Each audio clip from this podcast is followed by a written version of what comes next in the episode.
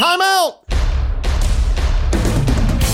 Hi, I'm Pastor Kevin. I hate to miss my favorite TV shows or a big sporting event, but even with my DVR, sometimes I miss them. In fact, today I'm convinced many people miss the biggest event of the weekend. No, I'm not talking about the Final Four. I'm talking about the biggest event of all time, Easter.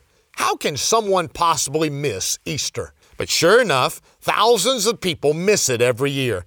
Sure, they may celebrate with family, they may even go to church, but they missed the real reason for Easter. The real reason for Easter is the resurrection of Jesus Christ. It's the biggest event of all time, and it can change your life today if you don't miss it. You've been listening to Take a Time Out with Pastor Kevin of Fincastle Baptist. Visit us at takeatimeout.org.